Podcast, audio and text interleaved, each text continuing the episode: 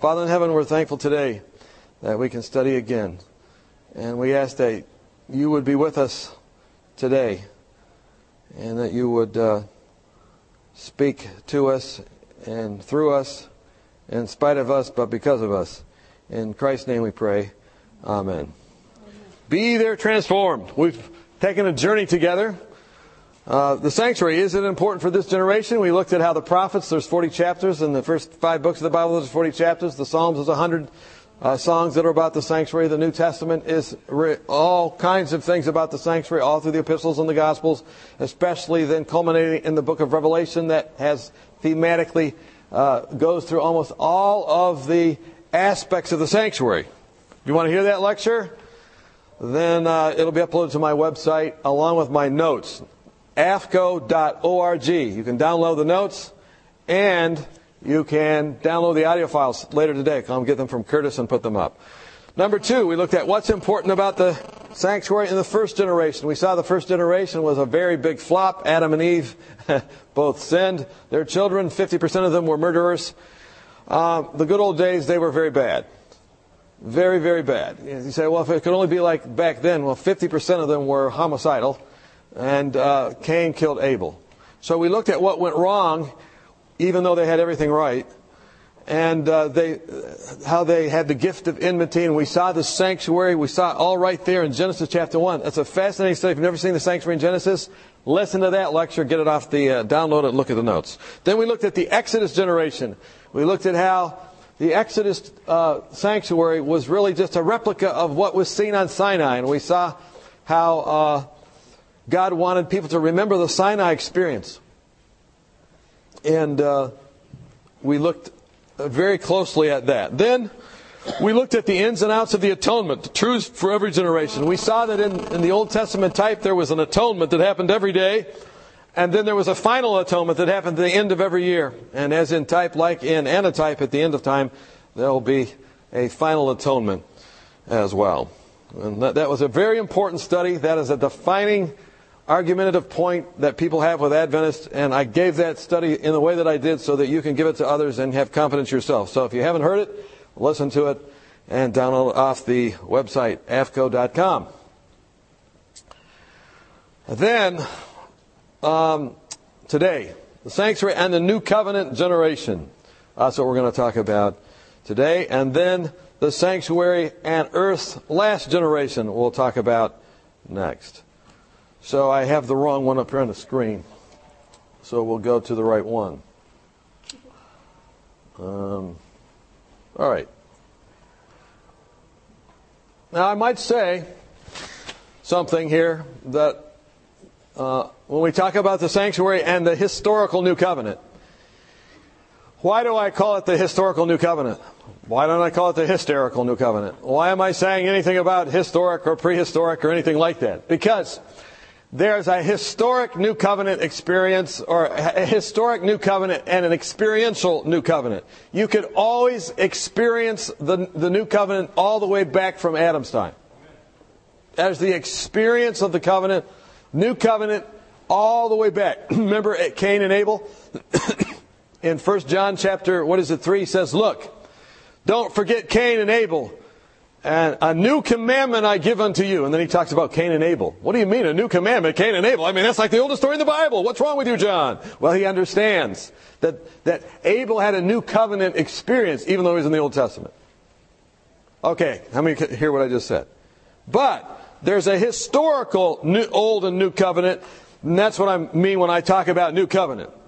Because when you get down to the time of Christ, you move from the Old Covenant in terms of historic to the New Covenant experience. How many of you just follow what I said? So you can always have the experience, but when I say the sanctuary and the historical New Covenant, I mean the location. So far in our studies, we consider the sanctuary in Eden, the mountain sanctuary, the wilderness sanctuary, and we've seen something of the terrible nature of sin, and also how God was going to go about in delivering people from sin. However, even though the earthly sanctuaries and feasts taught about God's plan, there was a problem. They didn't really take care of sin. They showed you how sin was going to be taken care of, but they really didn't take care of it. Why didn't they take care of it? Reason number one, Hebrews chapter 8, verse 2 and 5. You can read it with me on the screen. Minister of the sanctuary and of the true tabernacle which the Lord erected and not man, who serve the copy and shadow of heavenly things, as Moses was divinely instructed when he was about to make the tabernacle. He said, see that you make all things according to the pattern on the mountain. So reason number one, the reason it didn't really work is because the sanctuary on earth was not the real one. It was just a copy. We want the real one, the right one, baby, Right? Yeah, you know, if you had a doll that looked exactly like your wife and your wife, which one should you be most interested in? Pop that doll, and, you know, if I came home and I was sitting there next to a doll that looked like my wife's, and I was talking to her, my wife would say, what's wrong with you? That's called idolatry. Idolatry, you got it, right? Okay, good. So, the earthly sanctuary was not the real one, it was just a copy. Number two, Hebrews chapter 2, verse 9. It was symbolic, Hebrews 9:9 says, for the present time in which both gifts and sacrifice are offered, which cannot make him who performeth the service perfect in regard to the conscience. So in other words, it's imperfect. It was a figure. The literal word is like a parable. And it couldn't make the priest perfect. So the earthly sanctuary systems, all that we studied, they were imperfect. That's the second reason. Reason number three, Hebrews 7:23. Also, there are many priests because they are prevented by death from continuing. Death is a problem. The priest in the earthly situation died. Right? Look, that's something that maybe we often don't talk about too much. If we talked more about death, we'd probably know how to live a little bit better. It's usually when people know that they're going to die that they start living correctly. And the priests were prevented by death from continuing. So earthly priests could not continue, but they died. And by the way, if they attend our health programs, they die too. Maybe a little bit later. But our health programs are not the best thing. I mean, they're good, but they're not the best. And what we need is eternal life. Not just avoiding death, but the second death. Hebrews chapter 4, verse 10:4. The fourth reason that the earthly sanctuary was not the real meal deal, although pointed to the real meal deal, it's not possible that the blood of bulls or goats could take away sins. Oh, this is a problem because all they had there was a bunch of goats and bulls and turtle doves and pigeons and everything else they sacrificed. But it's just like, say, it couldn't take away sins. You know, we talk about power in the blood. No power in the blood, this text says. No power in the blood of the bulls and goats. Would you be free from your burden of sin? There's not power in the blood of the bulls and goats. We could sing a new verse. Might confuse people. But there's power in the blood of the lamb, right? Not the lambs back then, but the real lamb. So the sacrifices, back then they didn't take away sin. Number 5, Hebrews 10:11. And every priest stands ministering daily, offering repeatedly the same sacrifices, which can never take away sins. So the sacrifices didn't take away sins. Whew. That's a problem too. So, though offered again and again and again, the earthly sacrifice did not take away sin. Reason number 6. These are all the reasons why we have to have the sanctuary of the New Covenant. Right? Historical New Covenant. Not experiential. Historical. The Holy Spirit indicated this, that the way into the holiest of all had not yet been made manifest while the first tabernacle was still standing. So while the first tabernacle was still standing, the way into the holiest of all, that is the heavenly sanctuary, was not made manifest. Hagia, it's a plural there. The holies literally is what it means. The holy place and the most holy place. It was not made manifest yet. And while the first tabernacle was still standing, it couldn't be. So how many of you can see that we need the sanctuary of the new covenant? The way of the holiness had not been manifest. This could not happen while the earthly tabernacle was still standing. So, The issue here is that sin was a much bigger problem than many think. Getting rid of it was no small task. Why was it such a huge problem? Well, the real issue is not even the problems with the earthly temple. It's really the problem with the heavenly sanctuary. You see, the heavenly sanctuary is even messed up. Have you ever heard people criticize the church? Some people make their money doing that. Some people just love that, you know. But they say, oh, all the people are corrupt. I like to ask people like that, what's Jesus doing right now? Oh, he's cleansing the heavenly sanctuary. Oh! So the heavenly sanctuary is corrupt too. You're going to get rid of heaven? You get the point? This is a huge problem. This goes all the way back to the heavens. The heavenly sanctuary. With whom did sin originate and where? John 8:44, Isaiah 14:12. You are the Father. You're of your father, the devil. Jesus was talking some plain talk on the campaign trail there. You have your father, the devil, the desires of your father you want to do. He was a murderer from the beginning. He does not stand in the truth because there's no truth in him. When he speaks a lie, he speaks from his own resources. He's the father of lies. And when did he first start lying? In heaven. Isaiah 14:12. How are you fallen from heaven, O Lucifer, son of the morning? So he started lying there. He was the father of sin at the very beginning. Sin originated then in heaven. Sin started in heaven. We don't always preach about this, but it's true. Heaven is a wonderful place filled with glory and grace. I want to see my Father's face. You ever hear that little song? Well, actually, heaven's not that great yet. It has sin, and it's still not cleansed. So this is a significant problem, right? What was Satan's position in heaven, by the way? Ezekiel 28, verse 14, she's right here. You were the anointed cherub, not just a cherub, but anointed. That's over the Spirit over them, who covers. I established you. You were on the holy mountain of God. What's the holy mountain of God? You walked back and forth in the midst of the fiery stones. Satan was the anointed cherub. That's the cherub that was right. Where are the cherubs? He served in the holy mountain of God. What's the holy mountain of God? We've learned all this week. That's another name for what? The sanctuary. So here he is serving in the sanctuary of God, and he's an angel, a covering cherub. Where do covering cherubs work?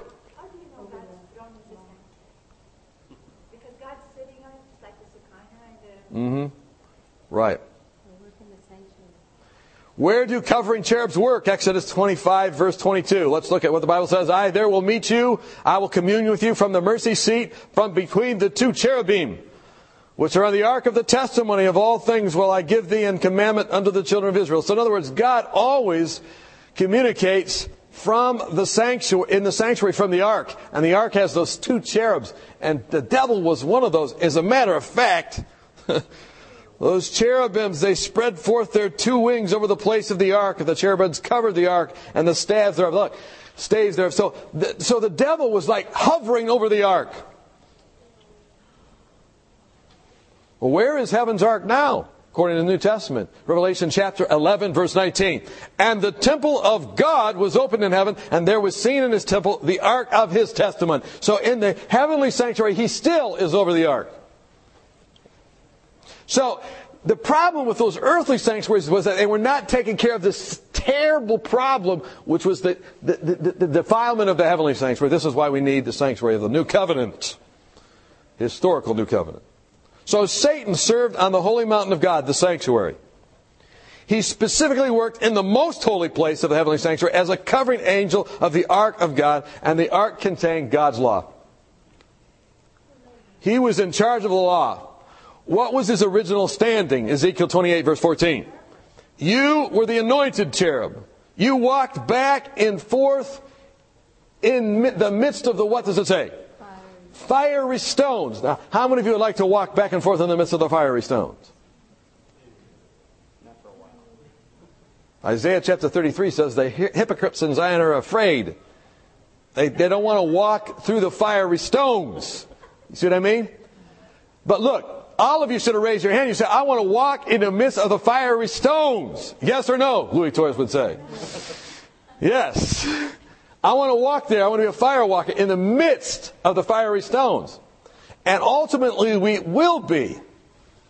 Because that's being right up. Where's the fiery stone? The law was he gave them his law, Deuteronomy 33, 1 and 2. He wrote it with his right hand. A fiery law, it says. So literally, when you walk amongst the fiery stones, you're walking in the presence of God next to the Ten Commandments. How many of you want to walk there now that you know that? And the devil used to do that. Exodus 19:18, Mount Sinai was altogether a smoke because the Lord God descended on it in fire. So Exodus 19:18, remember Moses said, God says, come up to the mountain. And really God's desire, according to Deuteronomy chapter 4 and 5, was that everybody go up the mountain. But then God said, wait a minute, these people, they're not ready to come up. They got sin. Keep them down there. They're going to get roasted, toasted. You just come up. So Moses is the only one that went up. But he said, oh, I wish they all had a heart that they could come up. Deuteronomy chapter 5 talks about that, right? So the devil was originally there. Our God is a consuming fire, consuming to sin. I worked next to a nuclear reactor as an emergency room nurse, and I was on the burn squad. And we all were trained for those that might get burned up at the nuclear reactor or somewhere else. You know, you didn't think really too much was happening. One guy walked in. There were four people that walked in one day, and he had a piece of metal that he hadn't detected in his clothes. An arc came off that. It killed him instantly, and the other three were completely burned, or at least 80 to 90%. They came in. They could hardly breathe. I was doing those fasciotomies. I told you this the other day. And as I did that with him, I realized the terrible damage of fire. You can't walk into that room next to that reactor without everything metal gone. You can't walk into God's presence without every sin gone.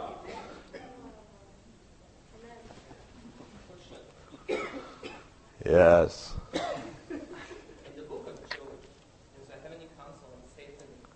We're getting to that.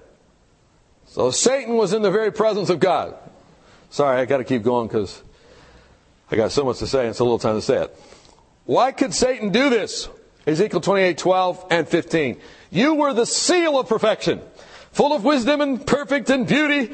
You were perfect in your ways from the day that you were created. All of these words are loaded with meaning. Satan was the seal of perfection. King James says, thou sealest up the sum. What in the law has the seal? In other words, not only was he in the most holy place over the ark of God, in charge of the ark, he was especially interested in taking care of what? The Sabbath day. This is why he has the mark of the beast now. He fights against that which he used to stand for. When it says that he was perfect in beauty, the word perfect is the same word used to describe a perfect sacrifice in the sanctuary. So in other words, he was like a living sanctuary. He was like... Be ye there transformed. He was like, I beseech you therefore, brothers, by the mercies of God, that you present yourselves a living sacrifice. He was a living sacrifice. He was GYC's conference right there. He was what you want to be.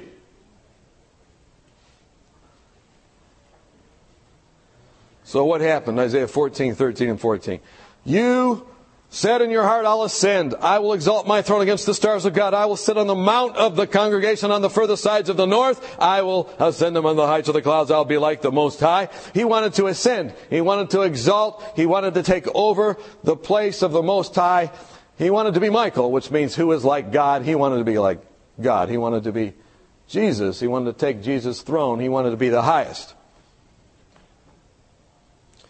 What did he do to attempt having this happen? Ezekiel 28, verse 18. By the abundance of your trading, you became filled with violence from within, and you sinned. Therefore, I cast you out as a profane thing. That word profane is interesting. Pro means before. Phanu means the sanctuary. Profane literally means to put yourself in front of God's sanctuary. Profanity is taking God's name in vain. He was profane. So he started his abundance of trading. This was like trading secrets, trading gossip, trading this. Literally, it means peddling in the original language. This led to violence and sin. So what happened as a result to his influence? 2 Peter 2:4, Jude 6, Revelation 12, 7 through 9. Interesting text. 2 Peter chapter 2, verse 4, the angels then sinned. He led them to sin. Jude 6, the angels did not keep their proper domain, but left their own abode. So, then, Revelation 12, 7, they were cast out of heaven. You see, there's this ellipsis of truth. Sometimes we say, oh, God cast them out. Yes, He did. He cast them out. That's one way to say it. But then it says they left their proper estate. So this was their choice. This was God's action. And right there is the ellipsis of truth. Both of those statements are true. They were cast out, true. They left, true. You understand that? There's a lot of those things in the Bible like that. So, as a result of his influence, this sanctuary was defiled. Now Job. Someone asked about Job. There was a day when the sons of God came to present themselves before God. Satan was among them. And the Lord said to Satan, from where do you come? And Satan said, from going to and fro on the earth. See, the devil with all his defilement still had access to heaven, this text is teaching. Even though he was down, he's still going up there and visiting, you know. Stops in the drive-thru. And he's still trying to get them to think the way he's thinking. In addition, Satan worked through the earthly powers to do what? Daniel 8, 9 through 11. And out of one of them came a little horn, and it grew to the host of heaven, and it cast down some of the hosts, stars to the ground. Stars, of course, Revelation chapter 12, are the saints, and trampled them. He even exalted himself as high as the prince of the hosts. Daniel chapter 8, verse 25, that's the prince of princes, that's Jesus. And by him the daily, that is the things that happened every day in the sanctuary, was taken away, and the place, literally makon is the word, the foundation, the stone, was taken away and cast down. He cast truth to the ground. The papal system is built around a stone. How many of you have ever been to St. Peter's Basilica? And how many of you have ever gone up there? And you go, and the whole cupola and the altar by Bernini is over what? A stone. Supposedly where Peter was buried. And so they have this all over a stone, but it's a false stone. The place of his sanctuary was cast down. And they make their bread and butter by saying, we change the law of God, not that we keep the law of God. So, Satan, through the earthly powers and through the heavenly influence, had corrupted. Now, this is why we have to have the sanctuary of the historical New Covenant. For those of you who just came in, I made a big difference between the experiential New Covenant, which you could always have, and the historical New Covenant, which is when you move from the Old Testament to the New Testament in terms of covenants. Does the New Testament see this problem? Yes, Hebrews 9, 23 to 26. Almost all things by the law are purged with blood. Without the shedding of blood, there's no remission. It was therefore necessary that the patterns of the things in the heavens should be purified. What? Heaven needs to be purified according to the New Testament and the Old Testament. And it has to be done by the shedding of blood. Now notice it says, now almost all things by the law are purged with blood. Many times people read that text and they say, you have to have blood to purge everything. That's true. But the very poor people would come in and they could bring a grain offering. But there still was a blood sacrifice in the morning and in the evening that covered them. So they had to be purified. And ultimately what the book of Hebrews says, and the Hebrews is the book of the New Covenant historically speaking, not experientially, because you could always have the New Covenant experience all the way back. Verse 24, for Christ is not entered into the holy place made with hands, which are the figures of the true, but into heaven itself, now to appear in the presence of God for us, nor yet that he should offer himself often as a high priest, enters into the holy place year by year with the blood of others. For then must he have often suffered since the foundation of the world. But now once, at the end of the world, he hath appeared to put away sin by the sacrifice of himself. This, then, is what Jesus did. When he died, he lived that perfect life. He was able to open up the holies, both the holy place and the most holy place. This, then, is the opening of the historical New Covenant era. So according to the author of Hebrews, who finally was placed in the position to do the necessary work in the heavenly sanctuary? Jesus. This is the main point. Paul's made a lot of points. Peter said he writes a lot of things hard to understand. But the main point of the things we're saying is we have a high priest who's seated at the right hand of the throne of the majesty of heaven, a minister of the sanctuary and of the true tabernacle which the Lord erected and not man. Hallelujah. Why is Jesus uniquely qualified to deal with this sin issue? Let's look at several reasons. Number one, his identity. Let's look at that together. Hebrews chapter 2, verse 13 through 18. Hebrews chapter 2, verse 13 through 18. His identity.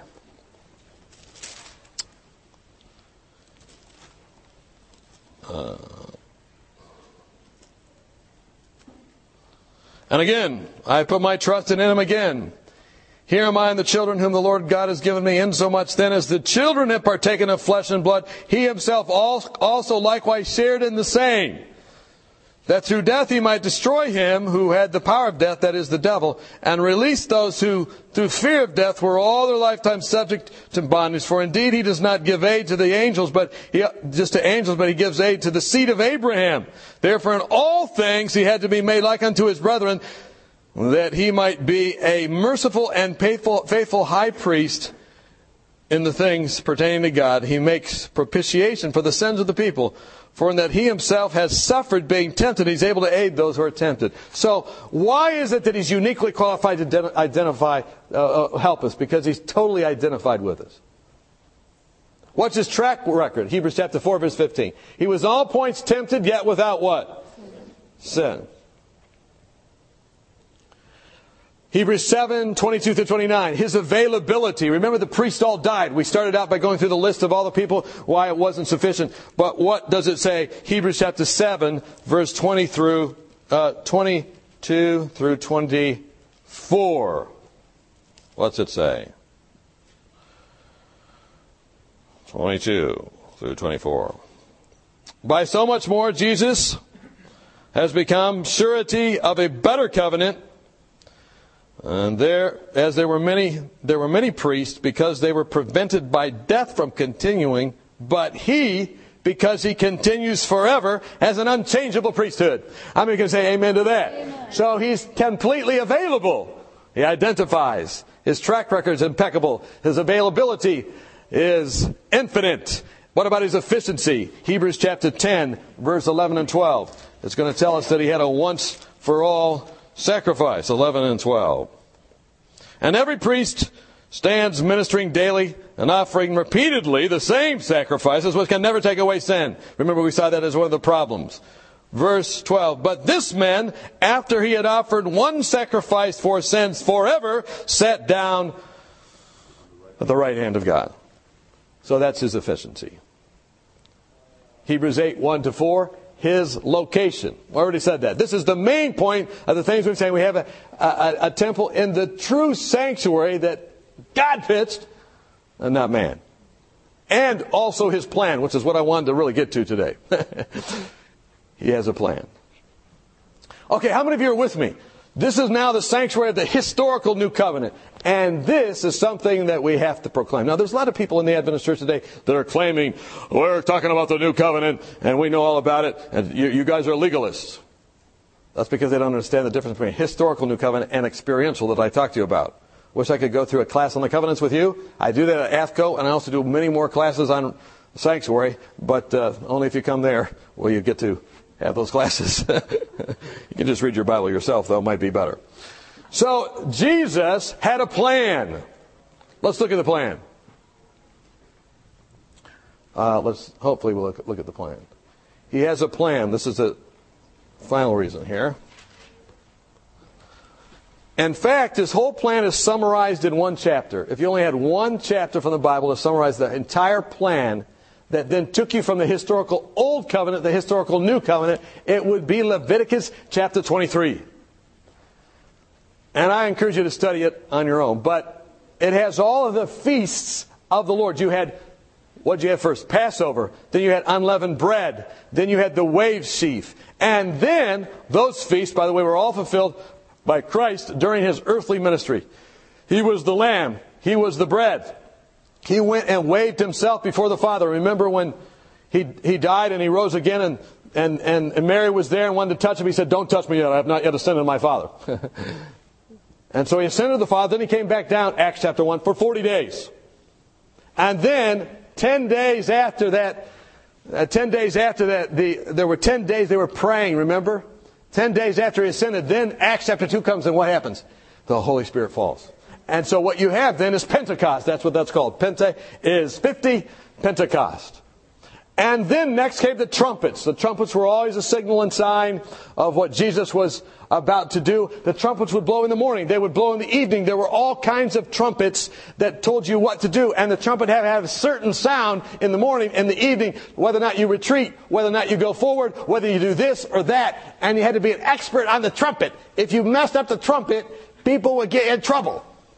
My wife once had a car.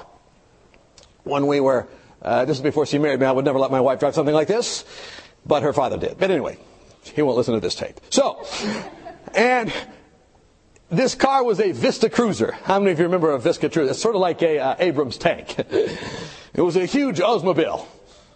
And the day before we got married, this particular car had a horn, and the horn sometimes stuck when you turned left. My wife would always look at the maps. They didn't have Google Maps back then or anything. And she would say, how do I get there by turning right? She would go miles out of her way to go places so she didn't have to turn left because she was embarrassed. But the day before our wedding, she went to get her nails done. Someone gave her a certificate for that. I was so thankful she got the nails done. No, I'm just kidding. I mean, I wouldn't even have noticed. But she went to get this because she wanted to be nice to the friend. So she goes to drive there, and she's late because she has to get back for some kind of a party. That, you know, when you get married, you have all kinds of parties. Then you get married, then you have all kinds of parties, and then reality hits. So she was driving to get back, and she's driving to get back, and she turns left, and her horn goes because she has to get back, and then she's done the next corner because she didn't have time to plan out. Then she came to this intersection, and this old lady's freaked out, boom, slammed into her. She cut herself right here. And I said to her, honey, if the trumpet does not have a certain sound, people get confused. So back then they had to have these trumpets. They had to have a certain sound, right? Had to have a certain sound. You see at AFCOE, when I see people going to sleep, I tell a story to wake them up. Then I put them back to sleep. Then I wake them up. I'm better than an anesthesiologist. I told an anesthesiologist in my church once, I said, you put just one person to sleep at a time? Let me understand this. I can put 500 people to sleep at the same time. I bill them. I call it the offering. No, I don't. So, Pentecost, trumpets. The trumpets got people ready for the Day of Atonement. And then the Feast of Booths came next, the Festival of Booths. Now, let's look at this a little more closely. What time is it so I can know how much time I have to do this? Oh, good, I got plenty of time. I can slow down a little bit. Repent and return to the seminar. Okay, they're leaving. So, the first section was what Christ did on earth, the earthly ministry. Then you move to the heavenly sanctuary. Let's go through this quickly. You see, someone asked me yesterday, and I believe it was you in the plaid dress. You said, well, my friend is asking me about the feast. Was that you? You asked me that. You did. You forgot. You're in a senior moment. That gives me hope that someone that young would have that happen to them. So the lamb. How do we celebrate the Passover today? 1 Corinthians tells us, chapter 5, verse 7, 5, 8, and 15, 20. Christ our lamb was sacrificed for us. We celebrate that by communion, don't we? We celebrate that by communion. What about the bread? They left Egypt with unleavened bread. No leaven. Look, we don't want to have in our experience any leavening process. Yes or no? No. Yes, I know the nuance, my brother. There's a heavenly leaven, he's telling me. 7-11. That's the good one, right? So, right.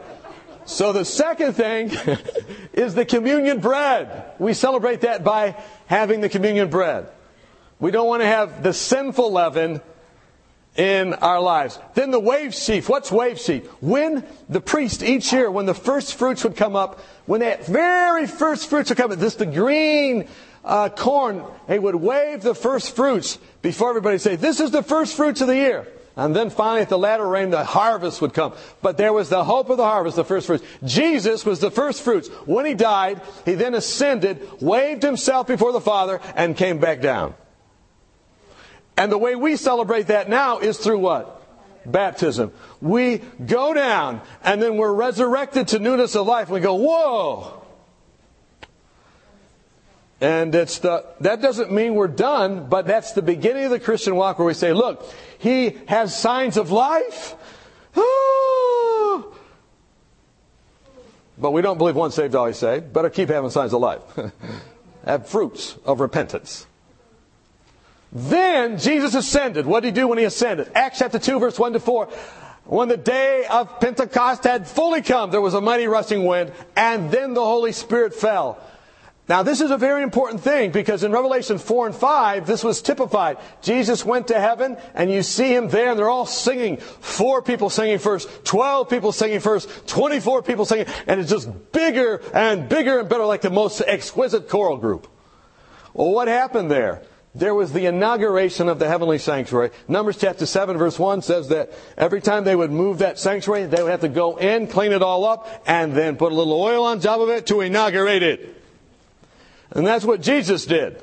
In fact, he was so filled with the oil of the Spirit, it says in Hebrews chapter 1 verse 8 and 9, he's anointed with the oil of gladness more than all of his brethren, because he hated lawlessness and he loved righteousness. Hebrews chapter 1 verse 8 and 9. So he had so much Holy Spirit that it went down, Psalm 133, from his head to his beard to his garments to the very hem of his garments, and then comes down to the ionosphere and the stratosphere and the atmosphere and everything else that has a sphere associated to it, and comes down on the top of the receptive disciples as tongues of fire.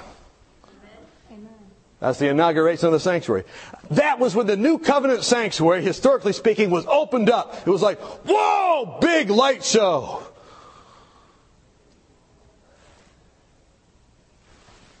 When did that happen? 31 A.D. And then we see him next. Revelation 1, verse 12. He still has so much oil left over, he's among the lampstands, just filling them up.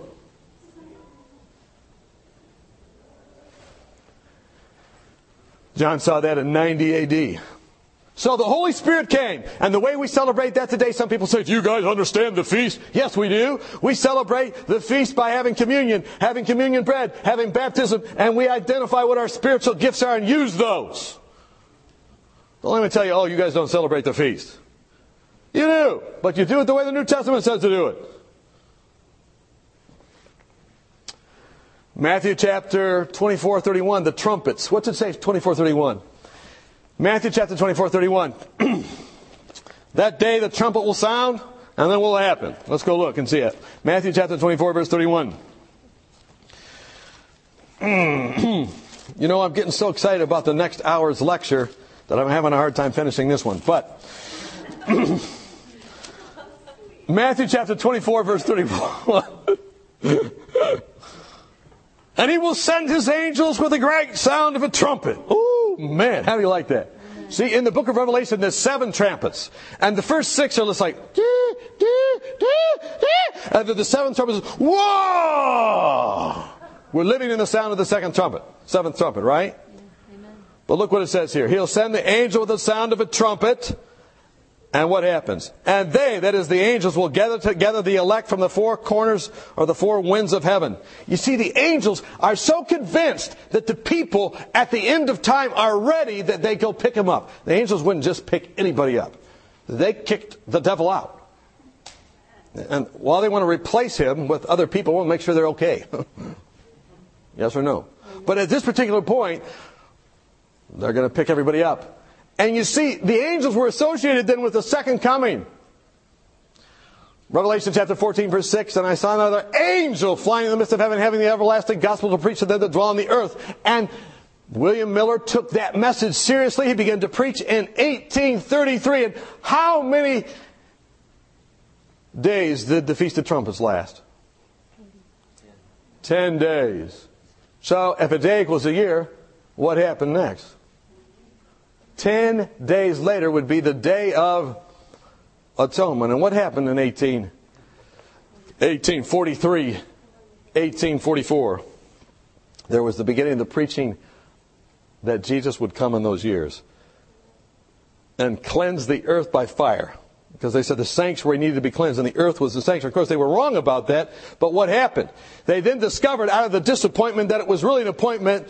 He has appointed a day, Acts 17:31, well, he will judge the world in righteousness by the man which he ordained. So there was a day that he would judge the world. When was Acts written? Was it written before or after Jesus was on earth? And was it before or after the book of Revelation? So after Jesus left and before Revelation says, he that is filthy, let him be filthy still. He that is righteous, let him be righteous still. Right between those, there's a day that's fixed for judgment. What is that day? Daniel 8:14, the reason for the Adventist church suggests that unto 2,300 days, then shall the sanctuary be cleansed. And when did that fall? October 22, 1844. Right on time. Woo! How many of you like Leviticus chapter 23? It's got the whole meal deal right there. The whole thing. Everlasting gospel to preach to them that dwell on the earth, to every nation, kindred, tribe, tongue, and people, saying with a loud voice, fear God and give him glory, for the hour of his judgment not will come, is come. Look, Revelation chapter 6, verse 9 and 10. How long, O Lord, until you judge us? Revelation chapter 11, verse 18. The time has come for you to judge the dead. Revelation chapter 14, verse 7. The hour of his judgment is come. You see the progression.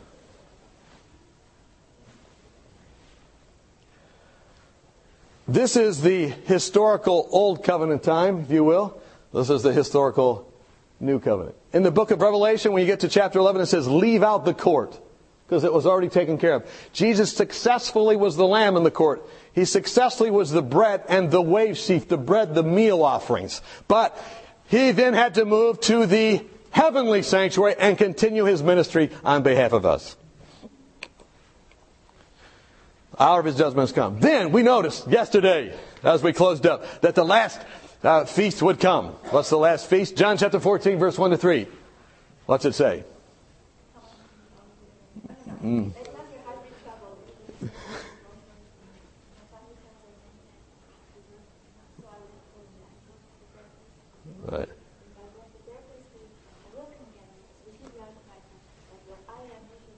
Amen.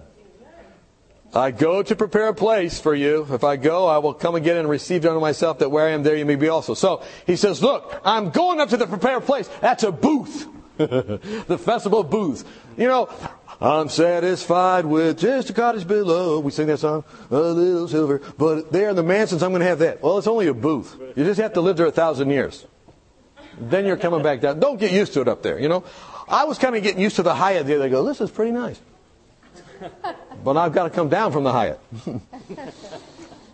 Don't get used to up there in heaven for 1,000. You're only going to be there 1,000 years. And that's nothing. Because, notice, when he comes to pick us up, the angel of the Lord will descend with a shout, with the voice of the archangel, and the trump of God, and the dead in Christ will rise first. Then we who are alive and remain will be caught up to meet the Lord in the air. And then we're there for how long? 1,000 years, reigning and judging with him. In other words, all our questions are answered. I got a nice sermon and a class that I teach called, You Got Questions? God's Got Answers. You thought it was Radio Shack, didn't you? It's no, it's God. He answers all the questions. And that lasts for how long? Revelation 20, verse 4. 1,000 years. And when the end of the 1,000 years are at the end, the millennium's end, then what happens? The Lord himself will descend with heaven. I saw new heavens and a new earth, for the first heavens and the first earth were passed away, and there was no more sea. And I, John, saw the holy city coming down from God out of heaven as a bride adorned for her husband. So what happens is we go up, but then we come down.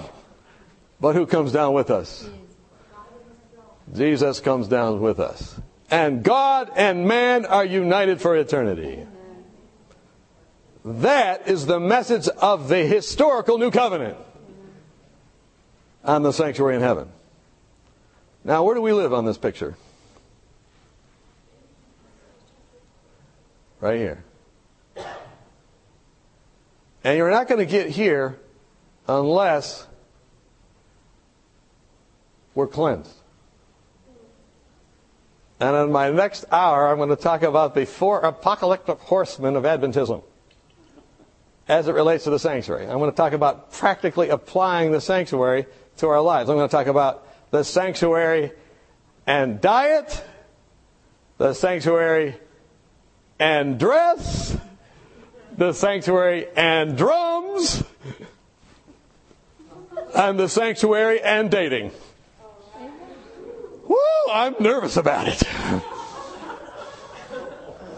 But I have to cover it, because if you don't understand the message of the three and the three angels' message and you're not ready, you're not going to go up there, contrary to popular belief. You see, Jesus had a prayer that he prayed, and he meant that prayer also as a prophecy. Thy kingdom come, thy will be done on earth as it is in heaven. That is an encapsulation of the application of the sanctuary message. On earth as it is in heaven. W.D. for Z. I love listening to his tapes. He has this whole tape on marriage, and he says, look, your marriage needs to be doing God's will on earth as it is in heaven. Yeah. My wife can always tell when I've listened to that series. She told me the other day, you need to listen to a little Frizzy.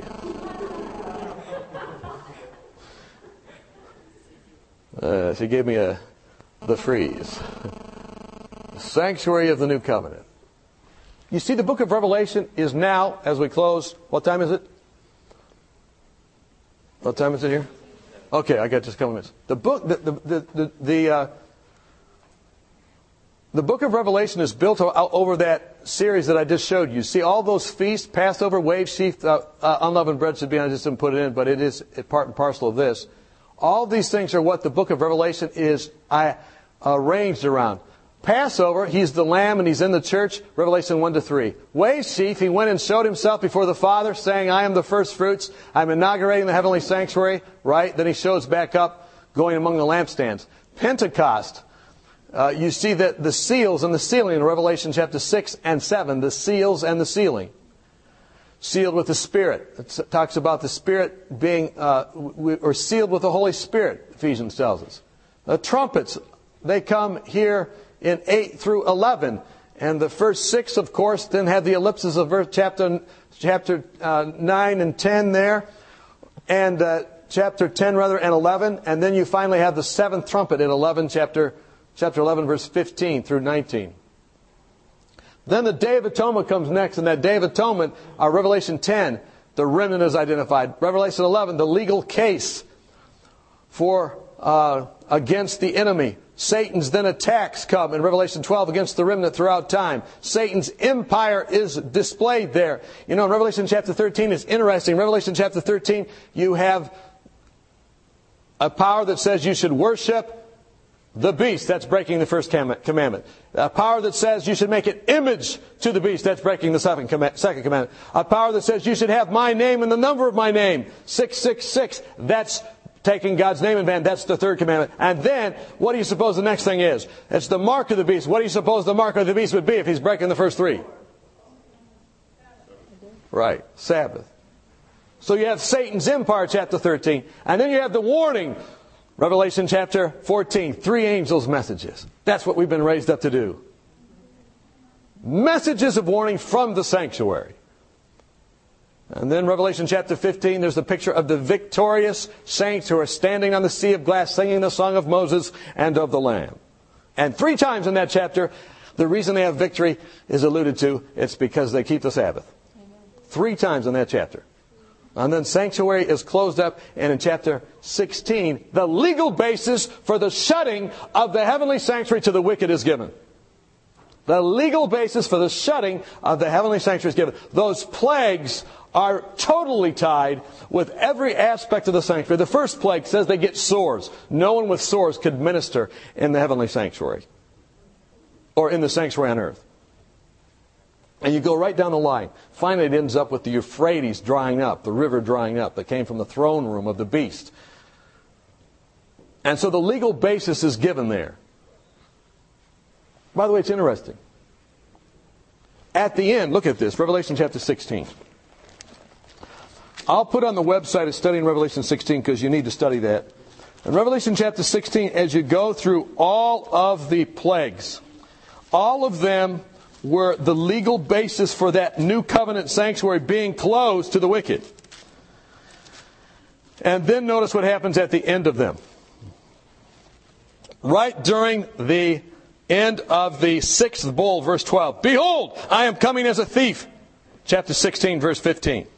Blessed is he who watches and keeps his garments, lest he walk naked and see a shame. What's that mean? The righteous live through those plagues, but they keep their garments. They're clean, they're clothed, they're in their right mind. And it's then that what can Jesus say next? Verse 17. Then the seventh angel poured out his bowl on earth, and a loud voice came out of the temple of heaven and from the throne saying, it is done. When did Jesus say it is done before? On the cross.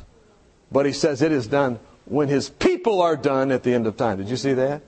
His people are done. They're keeping their robes and their garments. And then he's able to say, it's done. Isn't that interesting? And then the hail comes down and decimates everything. In the sanctuary, what happened? They were covered with fire by night and cloud by day. But the covering from above and the covering beneath is taken away. And the wicked are destroyed. Because they have been rejected. They rejected the sanctuary's message, and so the sanctuary is closed to them. But you know, there's good news at the end here. Every single one of the things, every single one of the plagues in Revelation 16, Jesus already took on himself. He was bruised and beaten for us. He was filled with scars, sores, for you and me. Right? That's plague number one. Plague number two. The false labor system. He was covered in his own blood, his own fluids, and he was spat upon.